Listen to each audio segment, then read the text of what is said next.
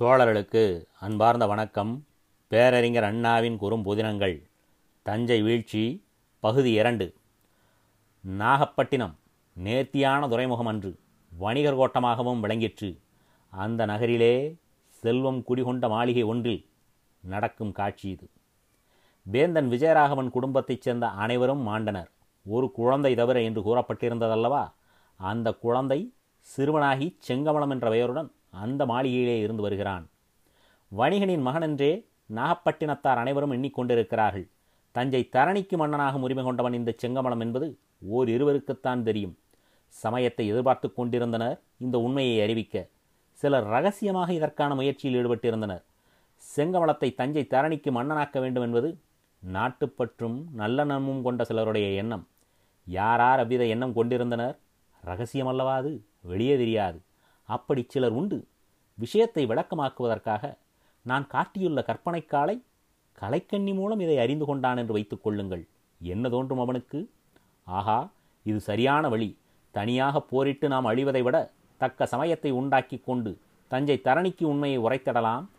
தக்க சமயம் வருவதற்காக நாகப்பட்டினத்தில் செங்கமலம் இருந்து வரும் விஷயத்தை தக்கவரிடம் கூறி மெல்ல மெல்ல ஆதரவு திரட்ட வேண்டுமென்றுதானே தோன்றும். தோன்றினால் விஷயம் வெளியாகா வண்ணம் பக்குவமாக நடந்து கொண்டு ஆதரவு திரட்டும் படியில் ஈடுபடுவான் அல்லவா? சரி, நமது கற்பனைக்காலையும் கலைமங்கையும் இந்த காரியத்திலே ஈடுபடட்டும். வேறு சிலர் என்ன செய்து கொண்டிருந்தனர் என்பதை கவனிப்போம். வாருங்கள் மீண்டும் தஞ்சைக்கு. அதோ செல்கிறான் ஒரு வேதியன், கணக்கு எழுதுபவன். ஏழ்மை நிலைமைதான். என்னமோ 7 அடுக்கு மாளிகை மீது செல்கிறது. அத்துடனும் நிற்கவில்லை, மேலே மேலே எழுகிறது. எழுதுகோள்தான் கரத்தில், எனினும் என்னமோ செங்கோலை பற்றிய திட்டங்களிலே பாய்கிறது. அரசாங்க கணக்கெழுத அமர்த்தப்பட்டவன்தான். ஆனால் அவன் தஞ்சையின் தலையெழுத்தை மாற்றி எழுத வேண்டுமென்ற துணிவு கொண்டிருக்கிறான். வேதியன் வஞ்சகன், வெங்கண்ணா எனும் பெயருடையான். என் கற்பனையில் உதித்தவனல்ல, உண்மை உருவம். தஞ்சையின் உரிமைக்கு உலை வைத்த உளுத்தன். அழகிரி ஆழ்கிறான். பிராமணர்கள் வாட்டமடைகிறார்கள். அவன் ஆரிய விரோதி அல்ல, எனினும் அவன் விஜயராகவனும் அல்ல. விஜயராகவனாக இருக்க வேண்டுமானால் பணம் ஏராளமாக வேண்டுமே. அழகிரியிடம் அதிகமான செல்வக் குவியல் இல்லை. போரில் சிக்கி சீரழிந்த தஞ்சையை மீண்டும் வாழ வைக்கும் அளவுக்குத்தான் செல்வம் திரட்ட முடிந்தது. விழாக்கள் இல்லை, விருந்துகள் மிக மட்டம், தானாதிகாரியமோ சரிவர நடைபெறவில்லை, அரண்மனையிலே கலை இல்லை, ஆலயத்திலே முன்போல காணிக்கை கொட்டவில்லை. எனவே பிராமணர்களின் முகத்திலே மலர்ச்சி இல்லை, மனதிலே புகைச்சல் மூண்டு வந்தது. வெங்கண்ணாவோ பெரியதோர் திட்டம் போட்ட வண்ணம் இருந்து வந்தான். அவனை ஒத்தவர்களிடம் பேசலானான். தன் மனதில் உள்ள ரகசியத்தை வெளியிடாமல் சூசகமாக பேசலானான். என்ன சுவாமி விசாரம்? ஒன்றுமில்லை. விசாரத்துக்கு காரணம் 1ஆ 2ஆ கூற. விஜயராகவருடைய காலம் போய்விட்டது என்ற ஒன்றே போதும் நமக்கெல்லாம் விசாரம் தர. மன்னன் என்றால் விஜயராகவன் அல்லவா மன்னன்? எவ்வளவு தான தர்மங்கள், எவ்வளவு பகவத் பிரீதி, எவ்வளவு பிராமண பக்தி, எல்லாம் பழங்கதை ஆகிவிட்டது. சுவாமி, அழகிரியின் சுவாபம் அப்படி? அதையே தான் நானும் யோசித்து கொண்டிருக்கிறேன். அதே சிந்தனைதான். பாண்டிய நாடு தமிழ் மரபில் விசேஷ அக்கறை இருக்கிறது. வீரன் விவேகியும் கூட வேதியருடன் அளவலாவுவதிலே நாயக்க மன்னர்கள் போல் விசேஷ சிரத்தை காணோம். கொஞ்சமும் இல்லை என்று கூறும் எங்கண்ணா. வெற்றி கிடைத்தது வீரர்களால். சரி, கிடைத்த வெற்றிக்கு ஒரு சந்தோஷ கொண்டாட்டம் நடத்தி பிராமணருக்கு ஒரு தான தர்மம் செய்தானா? விசேஷ யாகாதிகள் உண்டா? கைங்கரியம் உண்டா? செய்ய உத்தேசம் இருக்கிறதா இல்லையா என்று நிச்சயமாக தெரியவில்லை. இதென்ன அப்படி பேசுகிறீர்? செய்ய மனம் இருந்தால் தடை என்ன செய்வதற்கு? பணம் இல்லை. கிடைத்தால் செய்வானா என்பது பற்றியே சிந்திக்கிறேன் நான். எங்கிருந்து இனி புதிதாக பணம் கிடைக்கப் போகிறது? பணம் கிடைக்கும் வழி இருக்கிறது, எனக்கு தெரியும். ஆனால் அவனுக்கு தெரிவிப்பது நல்லதா? தெரிவிக்கலாமா? தெரிவித்தால் அவன் சத்காரியங்களுக்கு செலவிடுவானா? அதுதான் தெரிய வேண்டும். அழகிரியோ நாட்டை திருத்த திட்டங்கள் தீட்டுவான். பணம் போதுமான அளவு இல்லை என்ற காரணத்தால் கைவிட்டு விடுவான், கவலைப்படுவான். வெங்கண்ணா மனதிலே உருவாகி கொண்டு வந்த திட்டத்தை நிறைவேற்றத் தொடங்கினான். மன்னன் அழகிரியிடம் சென்றான், மிக முக்கியமான விஷயம் பேச. அரசே, பொக்கிஷ நிலை சரியாக இல்லை என்று தாங்கள் கொழுமண்டபத்திலே கவலையுடன் பேசினது கேட்டேன். வெங்கண்ணா, நானோ பாண்டிய நாட்டில் இருக்க வேண்டியவன். போர் மூலம் இப்பகுதியை பெற்றேன். என் ஆட்சி முன்பு இருந்த ஆட்சியை விட பல மடங்கு அதிக வசதியுள்ளதாக இருந்தாலும் கூட அந்நியர் ஆட்சிதானே என்று மக்கள் எண்ணுவர். ஆனால் நானோ முன்பு இருந்த ஆட்சியின் சோபிதத்திலே 10ல் ஒரு பாகமும் செய்து தர முடியாத நிலையில் இருக்கிறேன். போதுமான பணம் இல்லை. பகவன் கடாட்சி பார்வேந்தே, மக்களிடம் அக்கறை கொண்டு நல்லாட்சி நடத்த விரும்பும் தங்களுக்கு அஷ்ட ஐஸ்வர்யமும் தர ஆண்டவன் தயங்க மாட்டார். வேதியரே, ஆர்வமூட்டும் உமது பேச்சு கேட்டு அகமகிழ்கிறேன். ஆனால் பகவத் கடாட்சம் கிடைப்பது எப்போது? மக்கள் மனமகிழ நான் ஆட்சி நடத்துவது எப்போது? உடனடியாக பணமன்றோ தேவை? சோழ நாட்டு சிறப்பு பாண்டிய பரிவாளனத்தால் பல மடங்கு சிறப்புறும். கவிதை அது, நிலைமை வேறாக இருக்கிறதே. கவிதை அல்ல காவலரே, நம்பிக்கை, ஏன் வரமென்று கூட கூறுவேன் மன்னவா. தங்கள் மனோபீஷ்டம் நிறைவேறும்படி செய்யும் சக்தி எனக்கு இருக்கிறது. தங்கள் காலடியிலே தங்க மோகராக்களையும் நவரத்ன குவியலையும் கொட்டுகிறேன் பாரும். இந்த பஞ்சை பிராமணன் ஏதோ ஏய்க்கிறான் என்று எண்ணாதீர். நான் உமக்கு பெருநிதி கிடைக்கும் மார்க்கம் உரைக்கவே வந்தேன். பெருநிதியா? எங்கிருக்கிறது? பெரும் புதையல் தங்களுக்காக காத்து கொண்டிருக்கிறது. புதையலா? எங்கே? மறையவரே, மறைந்துள்ள மாநிதியை நான் பெறுவது எங்கனம்? என்னப்பன் எம்பெருமான் அரங்கன் அருளால் பெரும் புதையல் உமக்கு கிடைக்கும். வாரும், அண்ணலை சென்று வணங்கி வரங்கேட்போம். திருஅரங்கத்துக்கா? இல்லை, வேந்தன் விஜயராகவனுக்கு திருவரங்கத்து அண்ணலிடம் அளவு கடந்த பக்தி அல்லவா. அதனால் அண்ணல் அரங்கத்தில் சயனக்கோலத்தில் இருப்பது போன்றே அரண்மனையில் தோட்டக்கோயில் அமைத்து அரங்கனை பிரதிஷ்டை செய்திருக்கிறார்.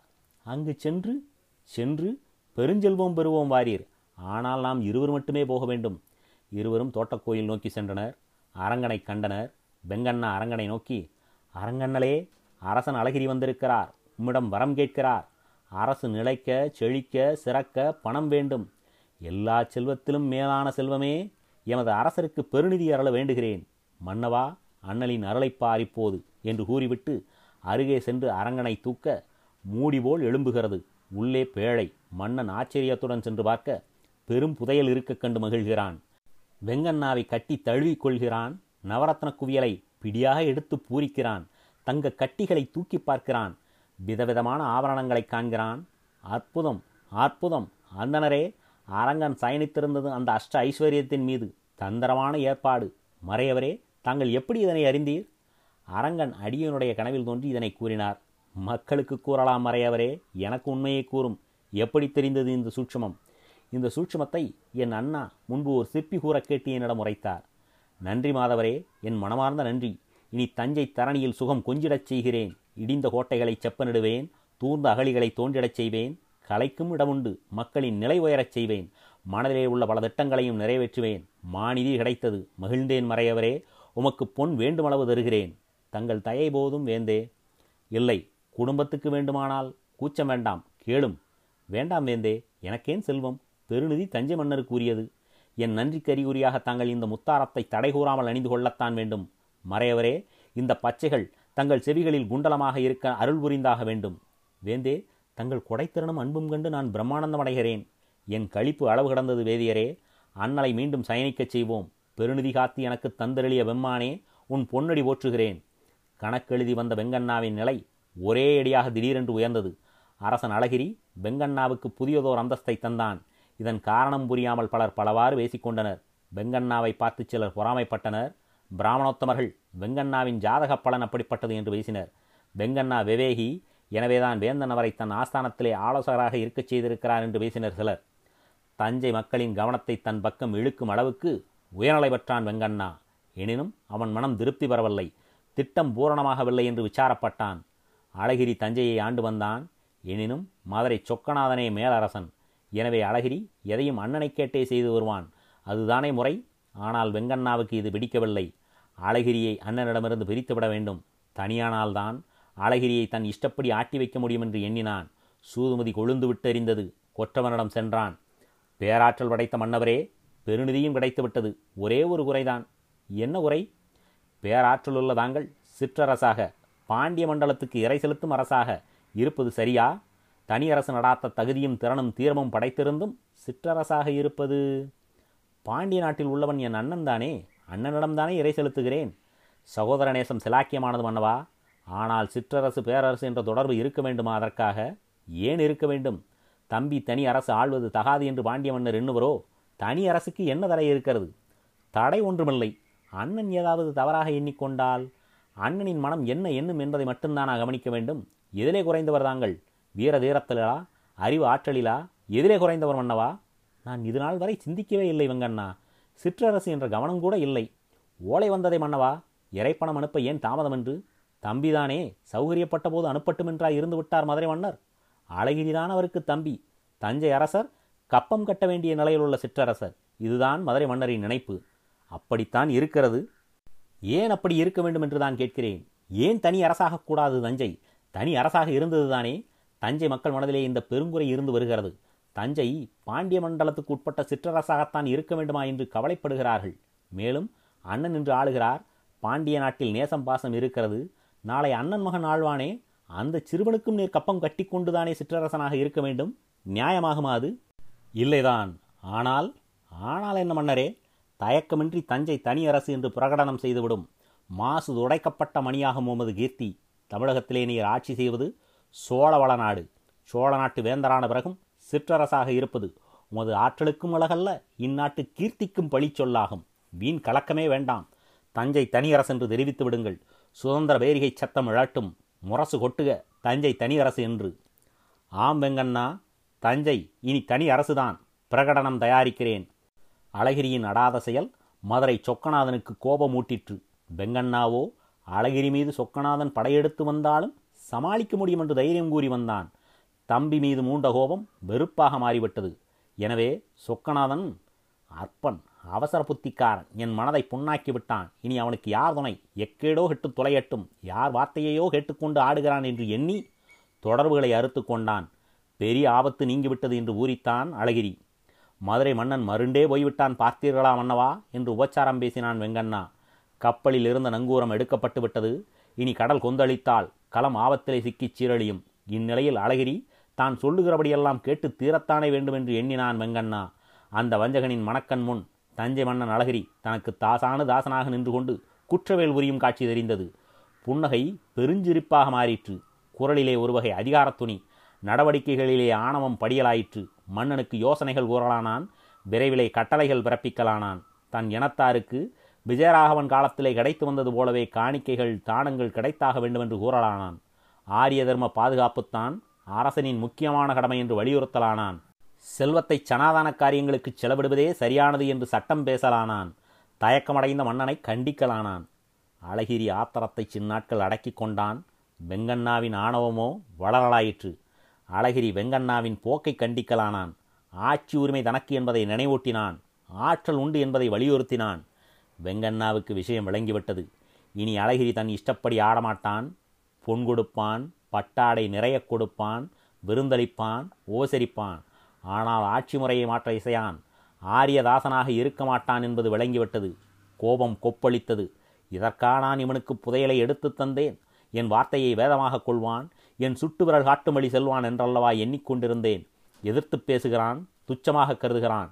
இனி இவனால் ஆபத்தே கூட ஏற்படக்கூடும். எனவே இவனை ஒழித்தாக வேண்டும் என்று தீர்மானித்தான். நச்சு நினைப்பு ஓங்கி வளர்ந்தது. சதித்திட்டம் உருவாயிற்று. அழகிரியும் வெங்கண்ணாவுக்கு கட்டுப்படுவதில்லை என்ற திட்டமான முடிவுக்கு வந்துவிட்டான். அப்போது, மன்னரே, கடைசி முறையாக உம்மை காண வந்திருக்கிறேன். கடைசி முறையா? காலதேவனின் அழைப்பை பெற்றுவிட்டீரா என்ன? மன்னர் கேலி பேசுகிறார். காலதேவனின் அழைப்பல்ல, புரட்சி பேசுகிறது என்று அறிவிக்கிறேன். ஏ வெங்கண்ணா, உன் உருட்டல் மிரட்டல் வேலைகளை என்னிடம் காட்டாதே. ஏது அளவுக்கு மீறி ஆர்ப்பரிக்கிறாய்? இந்த தேசத்தின் மன்னன் முன்பு பேசுகிறோம் என்ற எண்ணம் துளியுமின்றி ஆர்ப்பரிக்கிறாய். விளைவு தெரியாமல். முன்பு நான் ஆட்சியின் லட்சணம் இப்படி இருக்க வேண்டும் என்று மட்டுமே கூறினேன். கூறினாயே, கொட்டிக்கூடு திரவியத்தை எல்லாம் ஆரிய கும்பலுக்கு என்று. விஜயராகவன் கொட்டி கொடுத்து என்ன வளன் கண்டான் என்று கேட்டேன். இப்பொழுது நான் வந்திருப்பது ஆரியரை ஆதரிக்கும்படி உம்மை கெஞ்சுவதற்காக அல்ல. வேறு என்ன காரியமோ? வேதத்தின் உட்பொருளை விளக்கவோ? அரசபீடத்தில் அமர்ந்திருப்போனே. அழகிரி வெங்கண்ணாவின் கன்னத்தில் அரைந்து விடுகிறான். ஆணவக்காரா, யாரிடம் மரியாதை குறைவாக பேசுகிறாய்? அழகிரி கைதட்டுகிறான். காவற்காரர்கள் வருகிறார்கள். இந்த வாய்க்கொழுப்பு பிடித்தவனை சிறையில் தள்ளுங்கள் என்று சீறுகிறான் அழகிரி. வெங்கண்ணா தலை தப்புமா என்று திகில் கொள்ளவில்லை. திமிருடனேயே நிற்கிறான். ஏன்? உயிரை துரும்பட மதிக்கும் உள்ளத்தானா? இல்லை. அழகிரியை ஒழிக்க சதித்திட்டம் தீட்டிவிட்டோம், எப்படியும் நிறைவேற்றி விடுவோம் என்ற தைரியம். மேலும் பிராமணனான தன்னை கொன்றால் பிரம்மகத்தி பிடித்துக் கொள்ளும் என்ற பயம் அழகிரிக்கு இருக்கும். எனவே கொல்ல மாட்டான் என்ற தைரியம். மன்னனுடைய கோபம் சிறிது தெளிந்தது. மண்டைக்கர்வம் பிடித்தாட்டுகிறது இந்த மறையவனுக்கு. எனினும் இவன் என் மண்டலத்துக்கு பயனளிக்கும் பெருநிதி எனக்கு கிடைக்கச் செய்தவன். எனவே சிறையிலே போட்டு வாட்ட வேண்டாம். இவன் இனி என் அரண்மனைக்குள் நுழையக்கூடாது. வெளியே துரத்துங்கள் என்று கூறினான். வெங்கண்ணா வெளியேறினான். அழகிரி, என்னை யாரென்று எரியாமல் உன் அதிகாரத்தை காட்டத் துணிந்தாய். நீ அரசன், அவ்வளவுதான். நான் ஆரியன், அதன் முழு பொருளை நீ இனி அறிவாய். பகுதி 2 முற்றியது.